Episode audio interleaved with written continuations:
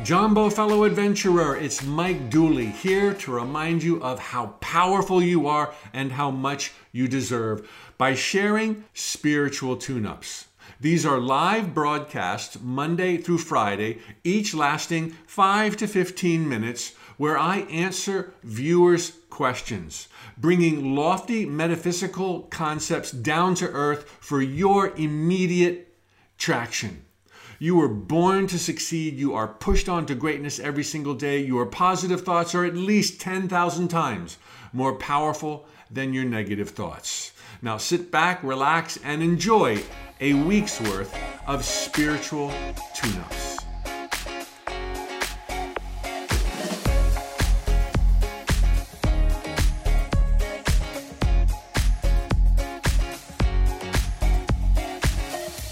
Jumbo fellow adventurers, it's Mike Dooley here, waiting for Facebook to load. So I wanted to pick up this magical Monday with uh, pretty much where I left off last week, uh, and and that is trying to come up with ideas to contemplate as we go within during these massive upheavals on planet Earth. First the virus, and it's still the virus, and Black Lives Matter, and the, the understandable outrage and protests that are going on around the world. This is a time for all of us to redefine. Individually first, collectively second.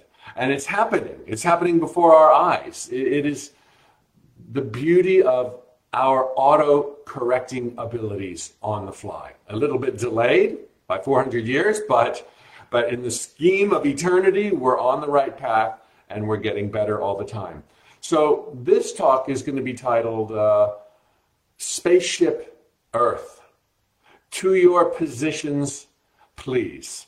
And if you remember where I left off last week on Friday with the spiritual tune up, I was talking about, you know, it doesn't matter which ism that you're coming from capitalism or socialism being the two main things. What we need to do is strip it to the bones and look at our human ism um, and, and kind of build from there. And I thought I would come up with uh, another hypothetical, as I did not long ago, where I said, you know, imagine a village of 100 people. Well, this time I want you to imagine that we're going into outer space, just a hundred of us, okay, for good, not coming back.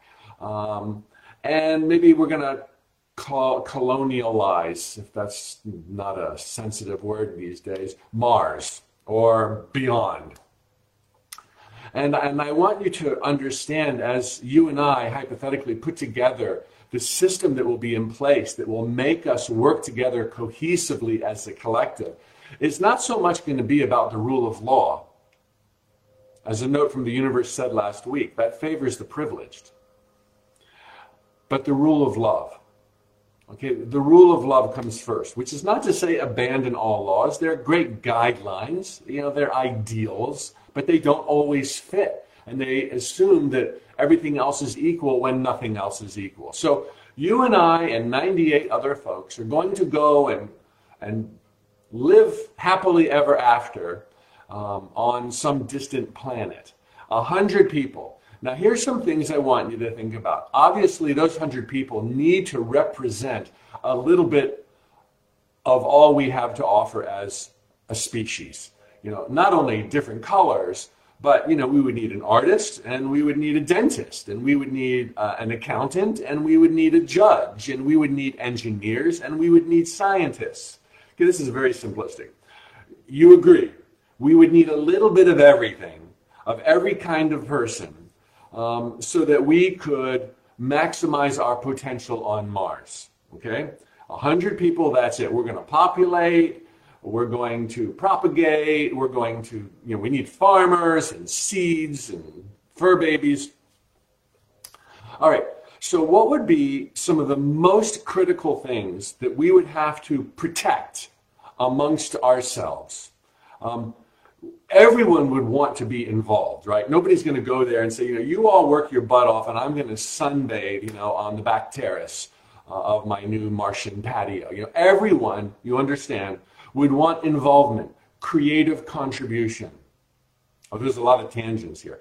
Everyone would want, everyone would also demand individual personal freedoms. Okay? Everyone's going to have to have some space. All right. Then we would need some minimum number of rules, call them laws, but it's like, hey, just a guideline, just so that we can all respect one another, so that if somebody gets too carried away in passion or anger, uh, there's uh, there's a mechanism to bring it into check, right? We don't want a lot of laws, but we do need some guidelines, okay? We would need education for our kids, right? We're going to populate this planet for for eternity. So we're going to need education, teachers, infrastructure. Um, we're definitely going to want the arts. I already talked about that. Healthcare. Oh, that's a big one. We're going to need somebody's going to catch a cold. We're going to need healthcare, doctors, nurses, a system. And very likely, we're going to want to have a community marketplace. You know, somebody's going to crochet something and, and want to offer it to a bunch of people, and whoever pays the highest price will get it. And somebody's going to write poems, and somebody's going to write a book, and you know, there's going to be a little marketplace, like, you know, like a weekend fair where we all go and trade and share wares. So here, I've set it up. Here are the questions I want you to ask yourself. For this little colony of 100 people, of which you are an integral, vital component. All right. How are people going to get paid? Hmm. Are we going to have to bring our own bank accounts? I'm sure you would agree at the outset. It's like, look, this is not about it's not about the money. Although everyone's going to deserve a little remuneration and incentivization for for for for having freedom and having their space. So it's not about the money. We're probably going to make sure that everyone gets you know some minimum standards so that everyone can participate in this micro economy and there'll be a range. Not everybody's going to get the exact same. You know, some people might just be more innovative and improve everyone's life. Some people might be more productive. Some people might be more inventive. Some people might be more entertaining. So, so not everyone would get the same. I'm sure you would agree. And but we're not going to have like you know astronomically different pay scales. It's not about the money, right? Life is not about the money, right? It's about involvement, contribution, incentive. So there's one question. Think about how you handle that pay. Um, well, I guess what I could say I'm jumping to is it's not going to be capital capitalism um, without regulation. I mean, you don't need somebody to buy, you know, three lunar modules and somebody else has a little wagon and wheels. It's like, come on, we're all in this together. Yes, somebody's going to be more productive. Everybody's going to put your name on the building and you're going to get paid more than everybody else. But it's like, you know, you don't need to, this you know, great inequities of income. So how would people get paid? Would you agree that there ought to be some kind of over system that makes sure everyone falls within a range? I bet you would. Number two, there's only two more questions. So, um, who pays for the school and the health care? Hmm. Who pays for schooling? There's only a hundred of us. Not everyone's going to be childbearing. Not everyone's going to want a family, but there's going to be some. But wouldn't you agree that it's in everyone's interest for there to be a continuation of life on Mars? And so that you know, probably everyone might contribute to these overall instant. There's only 100 people. You know, if 10 of them have kids, you're not going to say, no, you have to pay for those kids. They were your decision. I'm out of here you know, everyone would probably chip in, and because everybody's chipping in, it would be very, very inexpensive, and it would ensure many kind of things. All right, so that's one question. Um, the health care. Who's going to pay for the health care? I think we would be like, you know, look, everybody can put in a little money to the kettle, and if anybody gets sick, you know, we're going to cover you. We're not going to say, oh, you are so sick. You're just beyond help. And um, and you're not going to say, hey, look, you know, Bobby's been here three years and he's just gotten into this funk of depression. He really misses planet Earth. He refuses to go to work. Would you deny Bobby food, shelter? Would you say, look, Bud, you're making some bad decisions and it's on you? Or would you be like, wow, what if Bobby's my cousin? What if Bobby's my partner? What if I'm Bobby? Would you say, Bobby, no health care for you, no food for you, no shelter for you? You're going to have to go live on the dark side of the red planet. It's like we'd be in it together. It'd be like when Bobby's hurting, we're hurting. If Bobby's depressed, let's fix it. And if we all chip in, it's virtually nothing.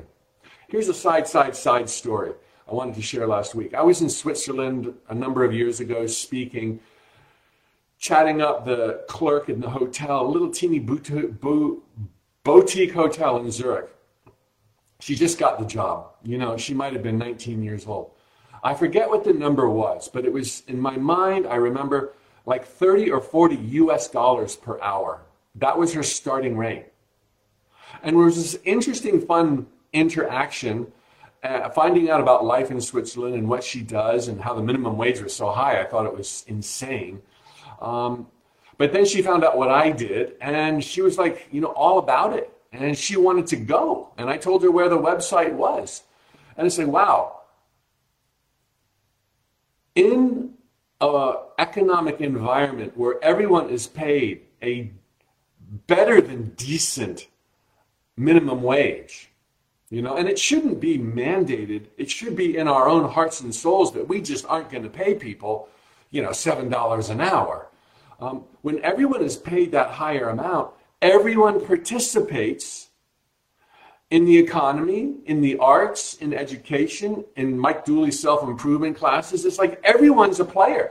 So while businesses might have to pay more to maintain um, entry level folks in Switzerland or on Mars, those folks then have disposable income and everyone plays, and those folks have dignity. Those folks have health insurance. Those folks some things are, are, not done that way in the United States, and it's no wonder other countries have a higher standard of living and better health care and bigger bills and big problems too. There's no one answer. But do you see in this little Mars thing, we would rethink it all and we wouldn't exclude folks because there's only 100 people. Um, let's see if I had any other questions. Uh, and I covered the third scenario what if somebody stops working? So to back up, the three questions colonizing Mars, um, how much do people get paid? How would we regulate that? Would it just be a total free for all? Some people are making $5 an hour and other people are making $5 million a week? Of course not. Number two, who pays for school and health care? We would all agree if we all chip in, it's going to be cheaper for everyone. That doesn't mean government should be managing it, but there should be some system in place where there is over an overseer. And if the private market can't do it, then it's it's going to be us 100 people, government. Um, and then the third question what happens if somebody is, falls out of the system? Do we turn our backs on them? And the answer is, of course not. But all three of those questions um, are not dealt with the way you and I would deal with them on Mars in the United States and in most countries on Earth. So as we move to this whole new world order, where we're going within right now, imagining how life would be, let's rebuild it in our head and forget the isms, okay? Capitalism, socialism. It's like, what does love call us to do? And that doesn't mean there isn't room for individual freedom and incentivization and uh, rewards for creativity and contribution. But it doesn't necessarily mean we would leave people out in the cold as we have been doing. And it's very easy to put together a system when you make it so simple and small as a hypothetical, you know, colony in Mars. And so I'm inviting you to start building and in your mind spaceship Earth because we have a few more than 100 people, 7 billion, that's nothing. We're all brothers and sisters. We all deserve dignity. We all deserve respect. We all deserve um, as many chances as we need to get it right, individually and collectively.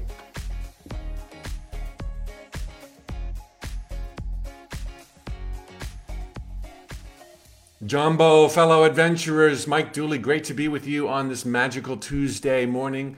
Uh, time for a spiritual tune up, and this is thanks to a question posted below, either on Facebook or Instagram, I forget which. But the question was how to transcend ego. And while I'm a recovering certified public accountant, I happen to have an ego.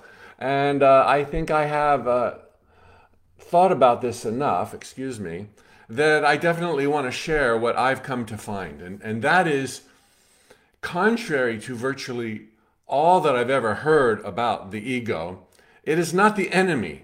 It is this really cool facet of yourself that leads you into love and being loved, um, that leads you onto adventures and discovery of truth. That is like, this is your bestie, okay? But you can't let it run amok, all right? Just like kids, okay? Love my daughter, but I gotta, you know, be the dad. And you gotta be the parent to this little child inside of you who jumps up and down with excitement and who cowers in fear.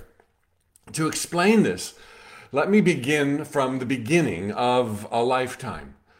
Uh, I won't go through all the dynamics because much of it I've already shared in earlier tune ups. We choose our lifetimes. I know that that kind of boggles the mind when you first hear it, but not only did you choose your lifetime, but you chose your parents, for the love they would give you or the neglect they would give you, and you knew what you were doing from the zenith of your magnificence, and you made those choices to add to the adventure, to create possibilities, to create probabilities so that you could learn and grow on your terms in areas you wanted to. You might have chosen nurturing parents. You might have chosen neglectful parents so that you could find a strength inside of you that you had never tapped into in all of your other incarnations. So even the adversity and challenges of a lifetime are seen when we choose the stage.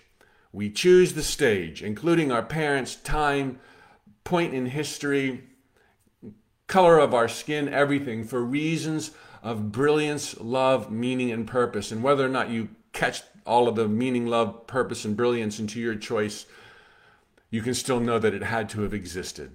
So, when we choose a lifetime, it is for the adventure of it. It is for the love of the game. It is for falling in love and it is for learning. Okay? And not only do we choose the stage, but we choose the vehicle. I think I'm going to be a white guy. I think I'm going to be bald. I think I'm going to um, have an inclination towards the, the arts or to sciences. I'm going to um, have certain natural born inclinations that will draw me here and that will draw me there and that will complement or contrast the environment that I'm simultaneously going to choose. So, based on our desire to learn and adventure and love, we pick our time, place, and parents and everything else about ourselves, everything. And, and then um, the game is on, and we we witness as our beliefs evolve. Beliefs that are significantly given to us by our parents, beliefs that we will often carry over from other lifetimes, fears, irrational, and the like from other lifetimes. We're not a hostage to prior lifetimes. Uh, we have our power in the present moment and we can write the ticket of the, the next chapter of our life in each unfolding second of our lifetime. But there is some stuff that we bring along good stuff and scary stuff, empowering stuff and limiting stuff, all adding to the adventure, all part of the choice that would lead us to be who we are. So to capture that, I've got three points. We, we are led by desire to choose a lifetime with leanings and interest and um, the ambition of growing. Learning lessons through adversity is part of it. So desire is number one. Number two, we, we pick the stage and the parameters. Okay, the background, the family, the time, the space. And that includes, if you will, bringing over passions from another lifetime, fears from another lifetime, uh, constraints from another lifetime that we want to bust through. So, desire, parameters that we bring and that we choose, and then lastly, our evolving beliefs. What do you call a vehicle like that that's got a little bit of past, present, and future inside of it, leanings, desires, and passions, beliefs, empowering and disempowering, you call that an ego. You call that a personality. Okay, and and it is the spice of who you are. You are this embodiment of a spark of God that has never existed on in any other point in the past, never will exist again in the future, and you thereby create this treasured window through which divine intelligence can peer out at reality and say, Whoa, check it out. Mike Dooley sees stuff that no one else has ever seen. And you see stuff that no one else has ever seen. And more, you feel stuff that no one else has ever felt because of your leanings, because of your beliefs, because of the choice of the stage you're on, and call that an ego. Now, why do so many people and trained and learned uh, psychologists and psychiatrists Uh, and Sigmund Freud have us believe that the ego is this bad, pouting child that creates all kinds of problems. What they're doing is they're, they're, they're naming the pouting child, but they're not looking at why the child is pouting. It's not their divinity that's making them pout. It's not their creative desire for growth and expansion that's making them pout. It is not even what they brought from other lifetimes, because we are not held in bondage by stuff that we brought from other lifetimes. It is their limiting beliefs. Limiting beliefs pinch, hurt, and scare. Okay, and part of our great adventure in these sacred jungles of time and space is to move from darkness, aka ignorance, into the light. This is how you realize, you self realize. Um, so, what we want to do, rather than transcend this precious ego that gives God a different view of reality than God has ever had before, we want to prop it up by using introspection and deductive reasoning and contemplative thought, and maybe meditation is another word for all of that. But watch out for the strings attached to most people's definition of meditation, and put our life and desires and worldview into proper perspective and into context with regard to truth. We are the eyes and the ears of God, here to succeed, pushed on to greatness, here by choice, eternal beings. Whatever scares you is temporary. You are eternal. When we put our understanding of self and reality in the light of truth, that pouting child, otherwise known as our ego, is a giddy, excitable boy or girl and wants to go play and play and love and be loved and adventure and grow and scale to the highest summits imaginable. And this is what truth does. We are blinded by truth upon our arrival because of our beliefs. So we work through those limiting beliefs and we have more and more light, more and more fun, more and more power.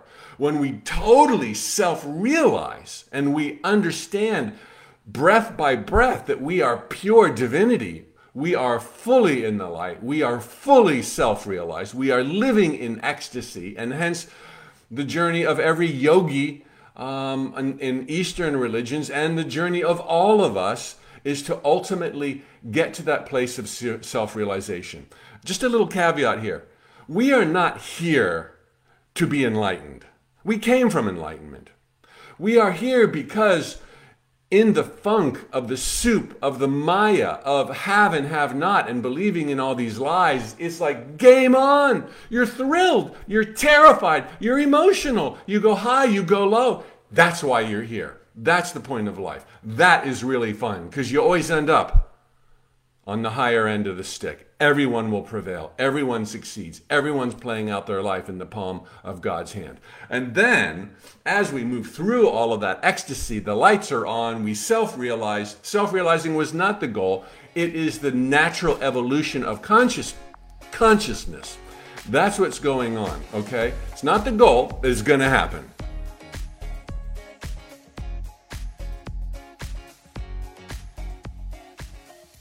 Jumbo, fellow adventurers, Mike Dooley, time for a spiritual tune up. Okay, what to talk about next? Well, yesterday I left off um, in a conversation about ego and what our goal is and why we're, we are here in life. And I talked about how our personality and our ego um, is the confluence of many thoughts and many earlier decisions and can be our best friend if we relegate it with truth. Um, in the end of the conversation, I brought up the, the point of life.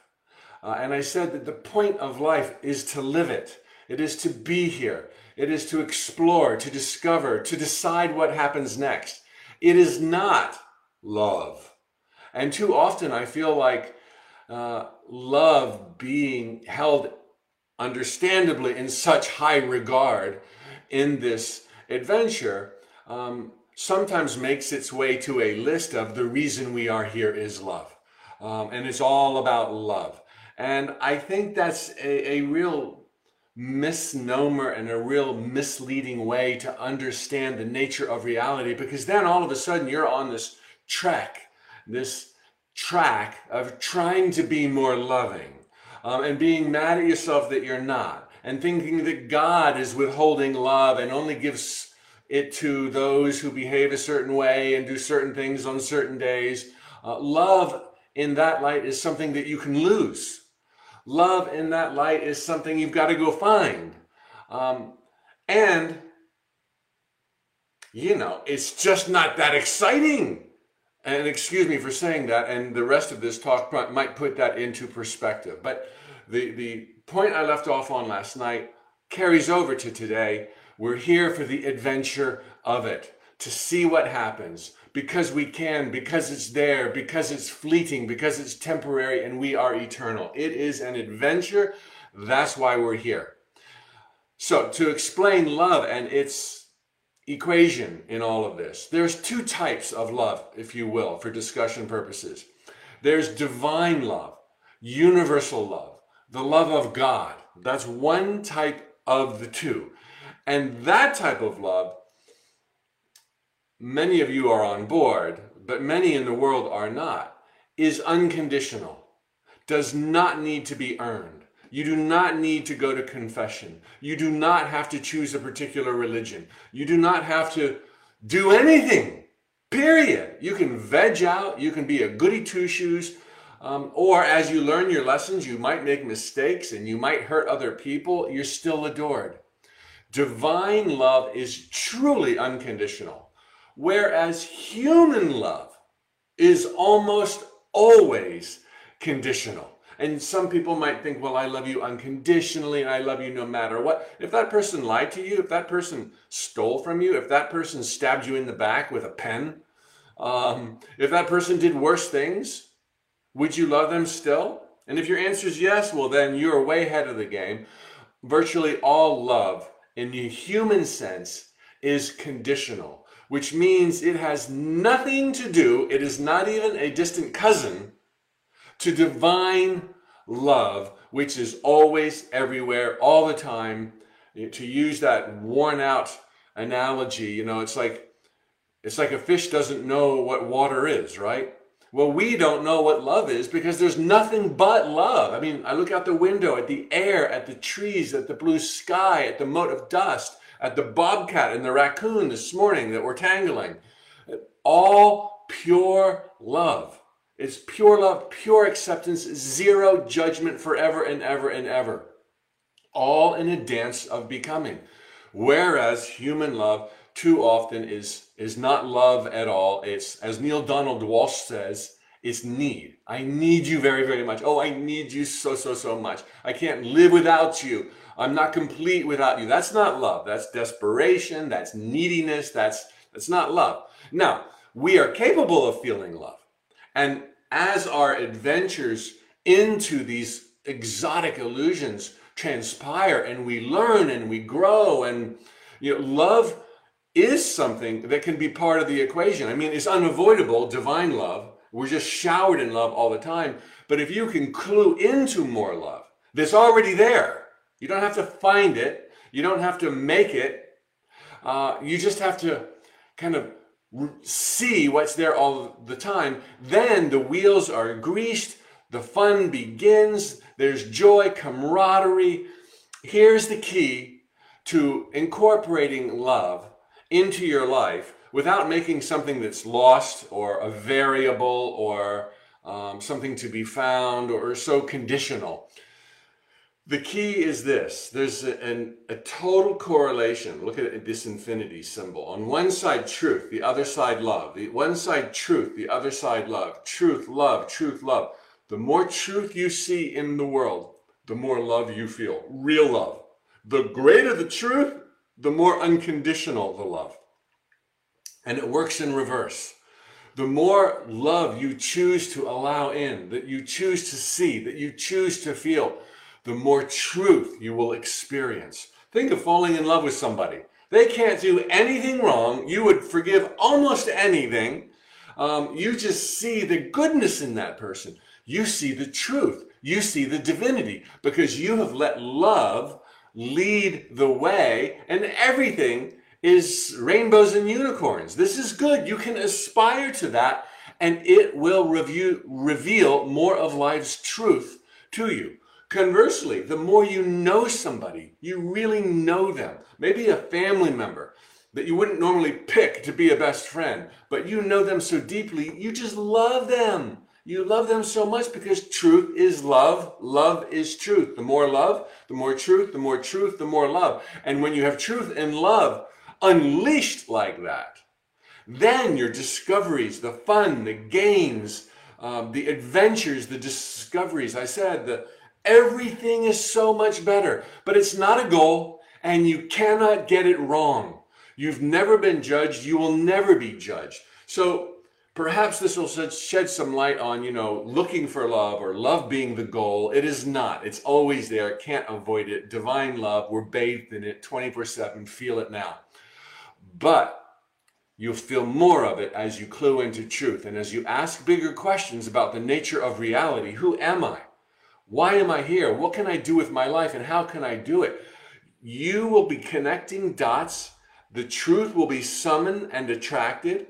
You will you will get that we are all brothers and sisters. You will get that you are all powerful. You will totally know that you're an unlimited being of light, an eternal creation, a spark of the divine. And man, will you be in love with everything, everywhere, all the time. This is the ecstasy I referred to last night that is in all the books about yogis and meditation. Their endpoint is to detach from the entanglement of Maya and be basking in pure truth, which is pure love, which was there all along, unleashing ecstasy.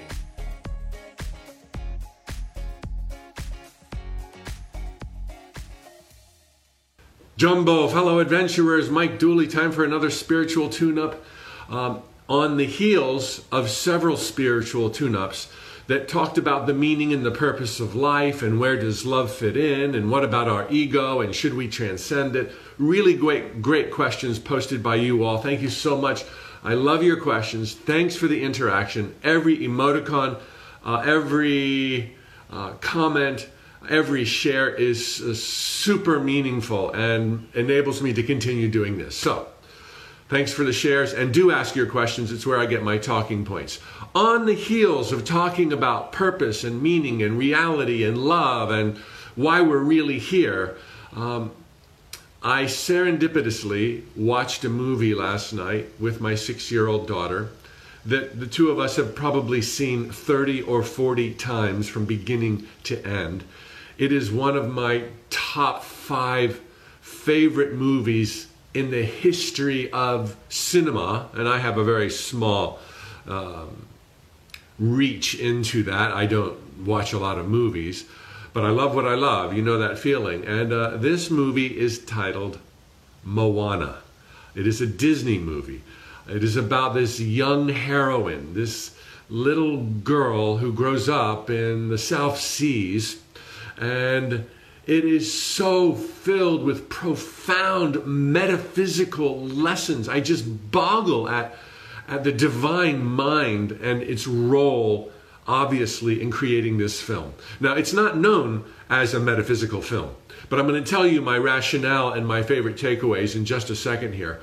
But it is a movie um, that depicts this young girl, and as she grows into a teenager, looking for her place with passions, with authenticity, with dreams, with desires, with high ideals, who is faced with a crisis on the island that she lives on, and she sets out to solve this problem.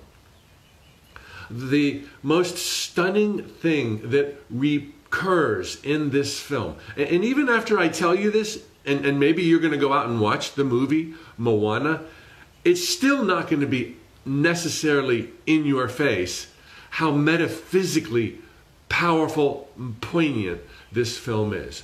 But the recurring theme in the drama of this young girl's adventure, if you will, is being faced with insurmountable odds. Just like, ain't no way that's going to happen. It's impossible. It's ridiculous to even think about. But yet, there's this little voice inside of her that has her step up to the plate. And when truly all hope is lost, I mean, this is the, the art of good storytelling, and all of our lives are a story that we're telling and we're living simultaneously. Truly, when all hope is lost and there's nothing else to do but flail, and what I mean by flail is just show up with the most humble, seemingly insignificant baby steps. And in those moments, this film actually depicts the elements, the universe conspiring on her behalf. I mean, she, she sees um, a target out in the ocean and she tries to use magic to get there.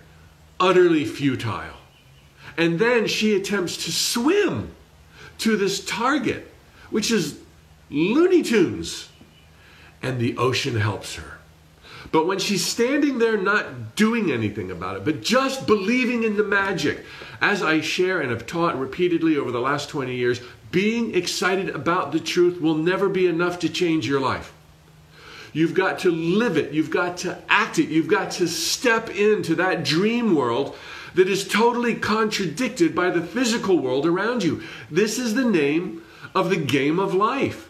You're here as God, of God, by God, pure God, who willingly decided to forget that you're God, to all of a sudden be feeling like you're mere mortal against the elements, having to react to the world, completely oblivious to the fact that you are streaming it all into place at that time. Now, the movie does not go that far to recognize that we're all streaming our illusions, but we are. Because there can't be anything that's not God. That means us and the illusions, and we all know that our thoughts influence matter. Scientists are proving this. They literally become the things and events of our lives. And so when we have a dream, no matter what our physical senses are showing us, to the contrary. And we move with it.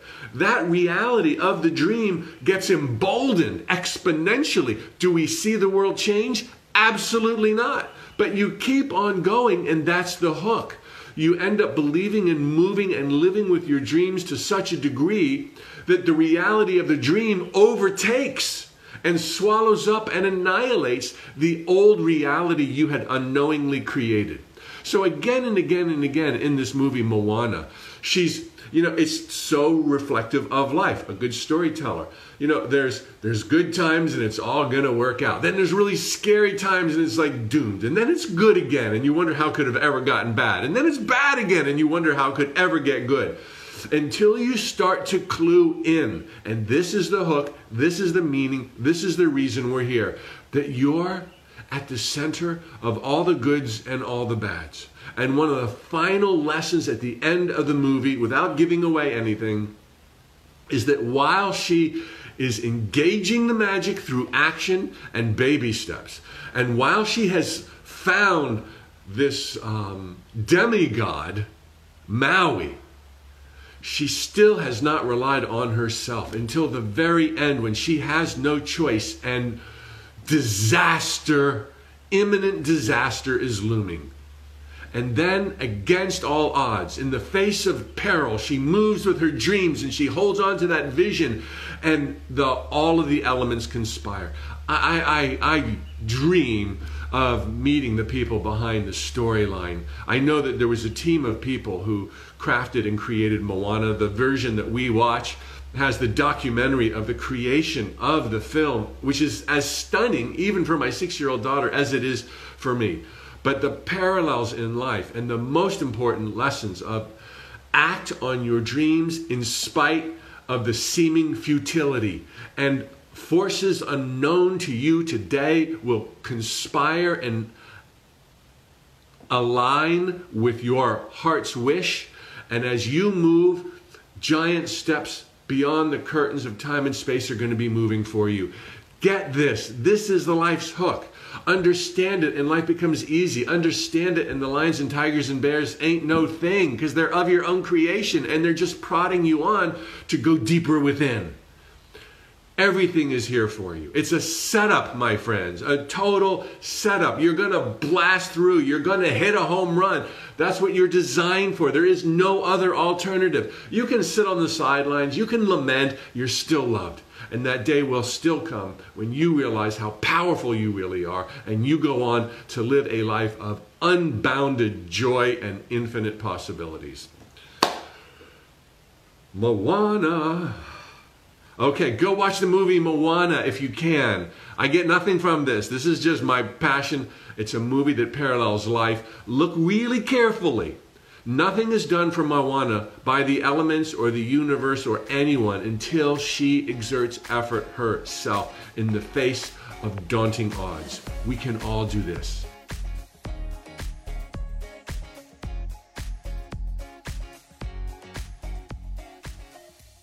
Jumbo, fellow adventurers, happy Friday. Welcome back to another spiritual tune up. So, we're going to talk about part two of the sublime drama of your life. I know that title caught a lot of you, caught, piqued your interest, and some of you said, you know, it's about a kid's movie from Disney. Well, I hope you saw some of the relevance yesterday, but I got so excited about it, I didn't really hit all the points that I wanted to hit. So let me dive back in um, with a, a, little recap, and that is that this movie from Disney World, Moana, um, is one that embraces um, just beneath the surface a, surface a lot of metaphysical principles that uh, I found to be electrifying. Uh, I've watched it dozens and dozens of times with my daughter over the last four years. And um, what I was most excited about yesterday is noticing in the movie how there's these cycles. And this parallels your life. We all have these cycles. We took this plunge into these sacred jungles of time and space without remembering who we really are, de- deliberately not knowing, not recalling who we really are, so that we could have this adventure, which is otherwise impossible if you remembered that you were everywhere always at once. Um, that these fleeting lies of time, space, and matter um, were just illusions. If you just totally knew that from birth, eh, you wouldn't care about anything. You would hold fast to the thoughts in your mind of what you desired, and they would all come to pass. But because we don't know that, you know, we, we live behind bars of our own limited beliefs, beliefs that shield us from the truth. And that's awesome if you want an adventure. And then as the adventure unfolds, you're falling in love, you're loving, you're woohooing on top of the mountain, you're going here to there. You went from have not to have. Uh, and, and suddenly it's just like this amazing game, all triggering your emotions because of the drama. Drama, drama is the ultimate reward for living in these sacred jungles of time and space. It's the reward. It's the it's the it's the it's what's delicious. It's what God was missing when God was everywhere always at once. Nowhere to go, nothing to do. Um, everywhere always at once. You want it, you got it. Spontaneous manifestants. What if I could forget? And so we see in the movie Moana pure drama, intuition, high ideals, an, an inborn passion of mysterious origins, hers to be a voyager, that all of a sudden turns out to save the world, um, through which there's you know, highs and lows, and things are going great, and then things are going terrible, and then things got even worse, and then things were beyond redemption. But she kept the faith, she took some action, and all of the elements jumped in on her behalf. So let's rewind. Let's apply this to your life. Where are you right now? What are you dreaming? What is your greatest dream? For some of you right now, it's peace and calm and confidence. For others of you, it's uh, you know rocking the world, emerging from this pandemic, flying and sharing and traveling and laughing and really integrated with humanity uh, and shining your bright light. That's not less spiritual. That's not more spiritual. You can't be fully spiritual. You're God Almighty. We all are of God, by God, pure God. So, what is your big dream right now? To stop the anxiety? To make a million dollars? It's all God. It's all good. What are your big fears right now? The pandemic, getting your groove back on, falling in love, rekindling love, healing, health, recovery.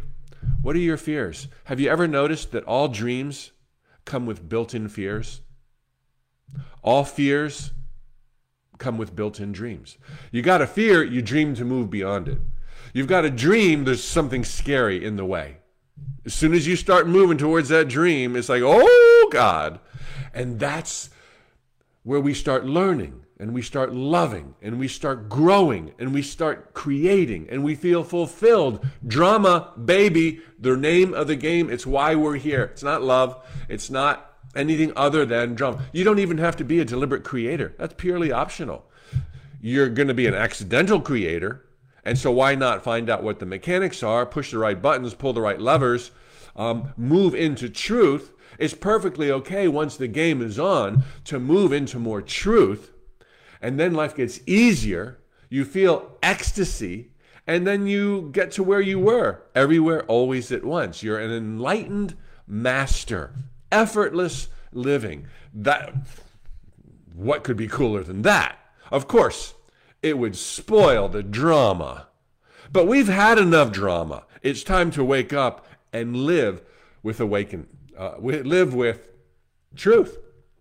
So here are the three takeaways that are revealed so clearly in Moana, you know, with harrowing emotional detail, fears, dreams, drama. Until the end of the movie, she's literally an enlightened master parting the seas. She's gone so far from fear and self doubt to stepping into her dreams, to overcoming obstacles, to prying away the bars that limited her from her false beliefs to all of a sudden literally an awakened master. That's what Moana has is so good. Like I said though, some of you will be watching this and you'll go watch Moana and you'll be like, I don't see anything metaphysical about that. And it's like, well, next time you will. It's there. It's everywhere. Life is so romantic. Here are the three things that are revealed again and again in the film Moana by Disney and that show up again and again in your life and that are the absolute golden ticket for you to have those big dreams come true, whether it's stemming off, uh, warding off anxiety, finding peace of mind, self confidence, a million dollars, a travel partner, you name it. You're entitled to it. All of the above, it's yours. Here's those three things revealed in Moana proven by your life, and something to be thinking about all day today on Friday and into the weekend and into the best chapter of your life. Number one, thoughts become things. Your focus, your focus of attention is everything. You don't just receive and perceive. We think we're perceivers and then we react to the world you're streaming the world. You're like a flashlight in the dark. Oh, there's my backyard. Oh, there's the big tree. Oh, there's my computer monitor. Oh, there's all those beautiful people. I'm creating you as I'm perceiving you. Okay, that's a bit more than is shared in Moana, but focus is everything. The more emotion, the quicker the results, whether it's fear or joy. Number one, thoughts become things. This girl has a dream. She follows her intuition. And those dreams become the things and events of the whole movie. Number one is focus. Number two, you'd never get this, but it's like the biggest, oh yeah, of course. Number two, she is, and you are, we all are, profoundly inclined to succeed.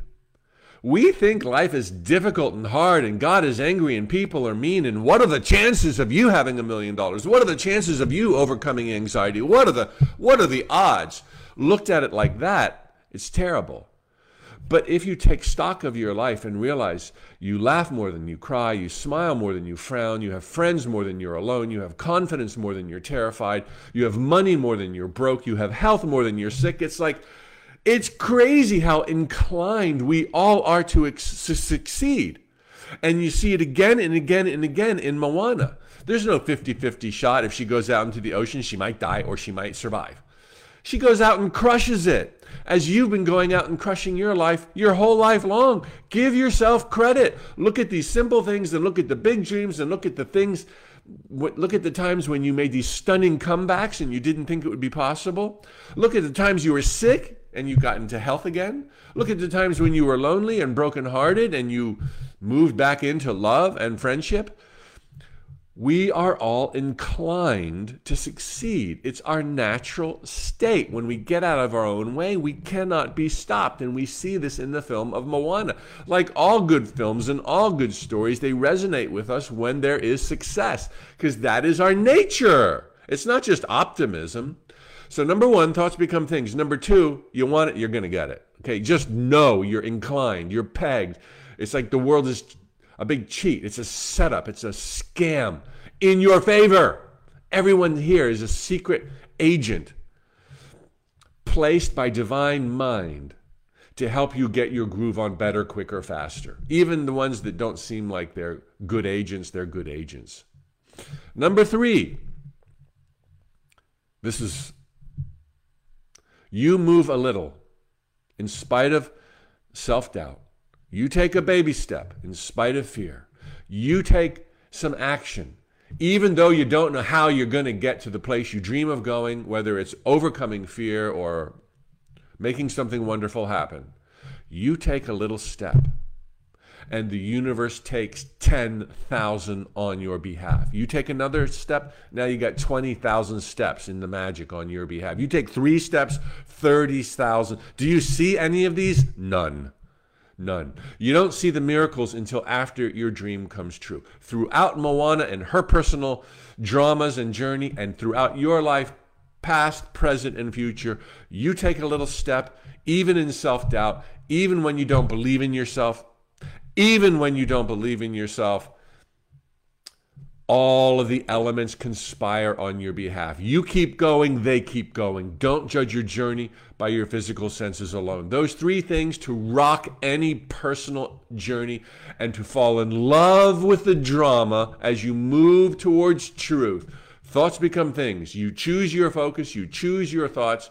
They become the things and events of your life. Number two, you're inclined to succeed, which means your positive thoughts are more powerful than your negative thoughts. So if you worry, don't worry that you worry.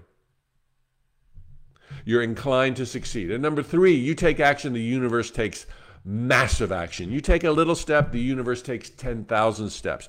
You stop, it stops. Thoughts become things. Your positive thoughts are way more powerful than your negative thoughts. You're inclined to succeed. You were born to thrive. Look at your life. It's pr- true. It's proof. It's true. And number three, you act and the universe acts. Well, there you have it, fellow adventurer. Thanks for listening to this most recent installment of Spiritual Tune Ups. If you enjoyed this podcast, please take a few seconds to rate it on the podcast service you're using right now. It makes a big difference in helping more people find us. And of course, if you want daily reminders of life's magic and your power, please sign up at tut.com for my free Notes from the Universe emails. Tally ho!